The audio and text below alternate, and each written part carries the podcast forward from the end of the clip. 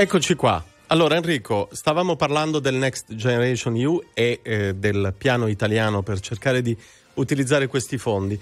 Eh, tu ricordavi un elemento fondamentale di cui si parla pochissimo. Non paragoniamo questo processo a quello dei fondi europei come il Fondo Sociale Europeo, su cui l'Italia nell'ultimissimo periodo ha recuperato qualche posizione eh, eh, qui, come dire, il rapporto è come quello che avviene tra privati. Eh, io ti chiedo un servizio e ti pago quel servizio appunto a SAL, come dicevi, cioè solo nel momento in cui tu mi garantisci che il tuo progetto e la sua esecuzione è andata in porto a regola d'arte, no? come si direbbe nel rapporto tra privati. Okay. Eh, è molto difficile che l'Italia, le sue regioni, le sue immense e spesso inefficienti burocrazie riescano ad adattarsi a questo criterio, ci stavi raccontando. Vogliamo entrare un po' più nel merito, facciamo una previsione difficilissima, ma un po' più spinta da questo punto di vista. Sì, guarda, eh, fino a qui si è discusso della cosiddetta governance del, del recovery, ma eh, dal lato del chi metterà le mani sui soldi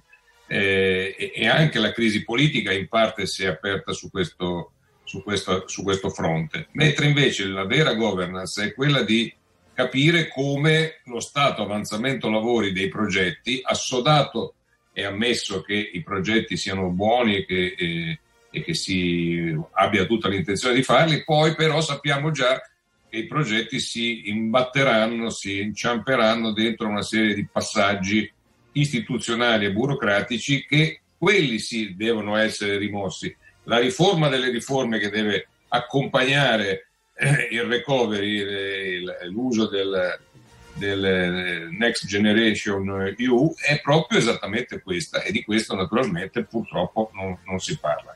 Un altro aspetto che voglio sottolineare è il fatto che eh, si mh, ragiona poco sul, eh, sul fatto che la, i soldi del famosi 200 e rotti miliardi eh, non sono regalati, ma una parte consistente sono imprestati a tassi particolarmente convenienti, ma pur sempre debito si tratta. Ora, noi siamo un, il paese che ha un rapporto debito-PIL tra i più alti non solo in Europa ma anche nel mondo. Abbiamo appena licenziato una manovra da 40 miliardi che diventano 66 se si aggiungono i 26 che ci portiamo dietro dalla manovra dell'anno scorso. Aggiungiamo 150 miliardi di deficit prodotto nel 2020 per effetto della pandemia e altri 100 che dobbiamo spalmare nel prossimo quinquennio. Si arriva ad un debito potenziale ulteriore rispetto a quello che già avevamo di 300 miliardi e, ed è destinato ragionevolmente ad aumentare perché i ristori e altre cose che dovremmo affronta- affrontare in questa fase che non è ancora superata della pandemia sicuramente faranno aumentare questo numero. Ora, con un debito che si attesterà a questo punto sopra il 160% del, del, del rapporto con il PIL, certo. noi rischiamo, se, le, se l'operazione recovery non va bene, dovesse inciampare, dovesse avere dei problemi, noi rischiamo di ritrovarci con un debito insostenibile. Il debito insostenibile si traduce in, nella parola default e il default dell'Italia è quello che sempre in questi anni abbiamo cercato di scongiurare. Stavolta non ce lo auguriamo, non ce lo auguriamo e abbiamo un ombrello come quello della BCE che, come dire, finora ci ha, ci ha tutelato. Enrico, ehm, è giusto chiudere però con una nota di ottimismo perché, come ricordava all'inizio Barbara Sala, la scossa eh, in realtà cerca non motivi di ottimismo, ma eh, come dire, ragionevoli certezze sulle quali basare eh, la ripartenza dell'Italia. Eh, e, Ecco, bene, e tra queste c'è eh, di sicuro eh, la forza delle imprese italiane e soprattutto delle imprese manifatturiere. Io credo che dobbiamo essere orgogliosi di quello che gli imprenditori, soprattutto del nostro sistema manifatturiero, quindi della produzione, sono riusciti a dimostrare nell'era Covid finora. Eh, il commercio globale si è riaperto e come sappiamo a partire dalla Cina ricomincia a galoppare a tassi molto importanti. Abbiamo opportunità molto forti da cogliere eh, come valuti tu la capacità di reazione delle nostre imprese nel mondo?